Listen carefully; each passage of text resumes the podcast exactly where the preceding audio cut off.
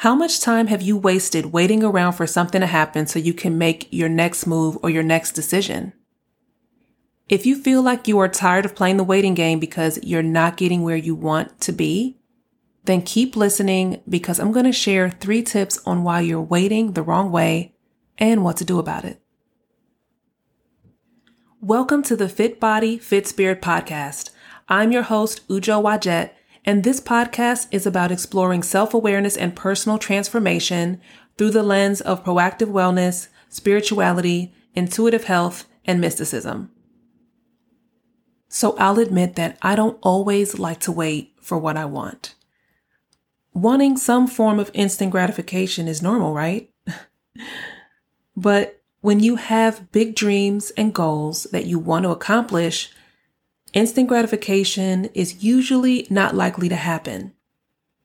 As a matter of fact, waiting can turn into a long, drawn out process that seems like an endless waste of time. I can honestly say that there have been several times where I realized I was using the act of waiting as a way to cover up procrastinating. Can you relate? Have you ever used waiting as an excuse to procrastinate on making that move or changing up your diet or starting that business or hobby? This is one of the main reasons behind today's episode. I mentioned earlier that I was going to share three tips on why you're waiting the wrong way and what to do about it. So let's dive in. All right. So here are the three tips that I want to share. The first one is waiting for something to happen is quite passive and is often a great way to justify not actually doing anything because you can't take another step forward until this one thing happens. So you kind of end up in this state of limbo. You're basically waiting for something outside of yourself to happen that will solve your problem. But the thing is, waiting passively leads to you losing valuable time that you will never get back. So I would encourage you to set a time limit. And then if you don't receive a response or a follow up of some sort, then you make the choice to move on or find another alternative instead of hoping and wasting time. Here's the second tip. If you aren't doing anything to actively prepare for an opportunity, you will miss your opportunity. There is a common saying that luck is what happens when preparation meets opportunity. So instead of waiting for something to happen before you take action, I encourage you to start thinking about things that you can start doing now. For example, if you want to change careers, are you going to wait for someone to offer you a better job? Are you going to stay miserable and just kind of wait until you get fired and then kind of scramble around to figure out what you're going to do?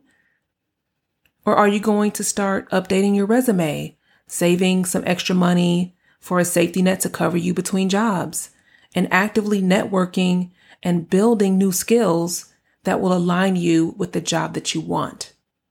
That's an example of how you can start to prepare for something that will lead you into an opportunity that you will truly be ready for because you've been doing the work during the time to set yourself up for that. Tip number three Are your expectations greater than the effort you put into pursuing your goal or dream? If so, then you will most likely be waiting for quite a while. And I encourage you to shift your perspective and take an honest look at what you are really waiting for. Are you expecting someone to save you or rescue you? Are you just talking or complaining about what you are wanting with no intention of actually doing something about it? Or are you doing research and connecting with people that are doing the things that you are wanting to do?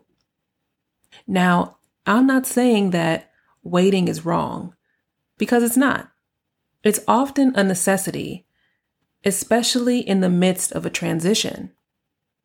What I am saying though is that instead of waiting around and hoping that something or someone will find you, you can use whatever you are waiting for as a reason to slow down and prepare for that next step or that next phase of your life.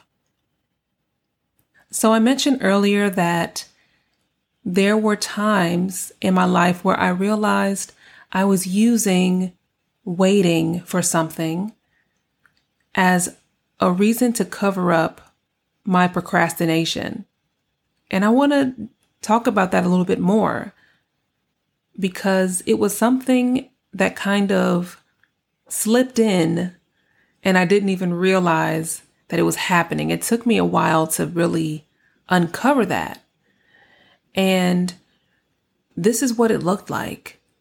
If there was a certain step that I wanted to take, whether it was in my spiritual journey or within my business or my fitness journey, I would kind of over research sometimes.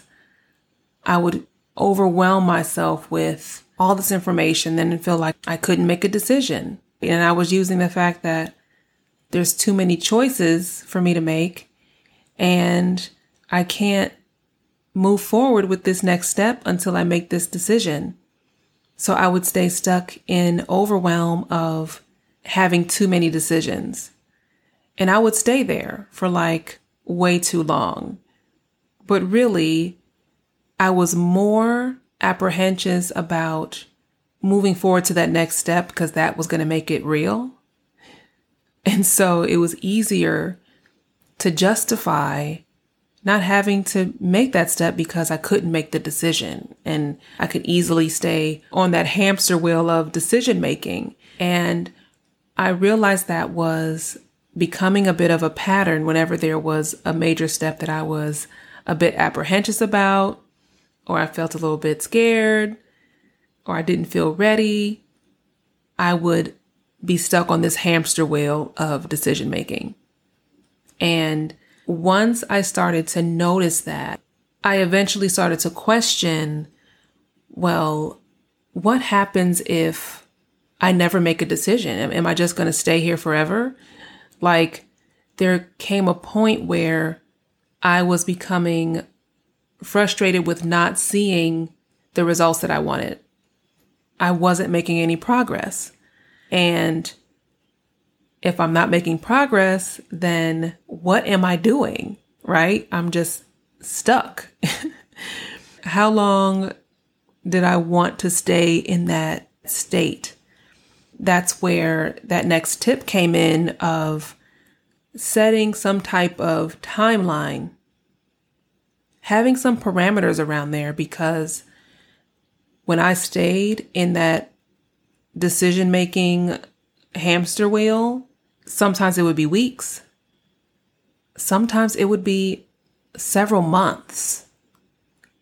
And that is something that I would love for you to avoid so, one of the last things that I would want is for you to end up stuck for several months because you didn't have a timeline set. So, what I started to do was narrow down my decisions and I would set a certain date.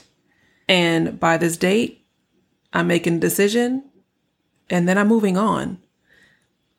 So that's just one example. Of course, every situation will be a little bit different when it comes to having some type of timeline or time limit, or if you're waiting for somebody else to receive a response, or if you're the one that needs to make a decision, you know, it's going to vary a little bit. But I think overall, one of the biggest things is don't get stuck in having too many decisions. That's been the biggest pain point for myself and for a lot of the people that I work with. And on the flip side of that is not knowing where to start. And so you're just waiting for something to happen so you can kind of know, like, okay, here's the starting point. You're like waiting for a sign and it doesn't always work that way. Sometimes you do have to put yourself out there a little bit more and not wait for something to happen for you. You have to create that action. If you haven't done so already, be sure to subscribe and share this podcast with someone that you think would enjoy it.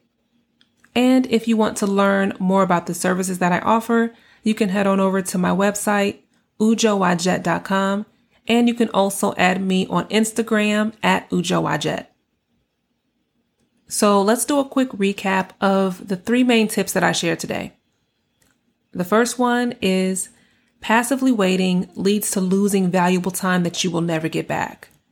And you can avoid that state of limbo by determining how long you actually need to wait before following up or moving on. Number two, instead of waiting for something to happen, start thinking about things that you can start doing now. Because if you don't actively prepare for those possible opportunities, you will most likely miss them. Number three, evaluate your expectations and take an honest look at what you are really waiting for because talking or complaining about what you are wanting with no intention of actually doing something about it will keep you in the exact same place a year from now. Is that what you want? I hope not.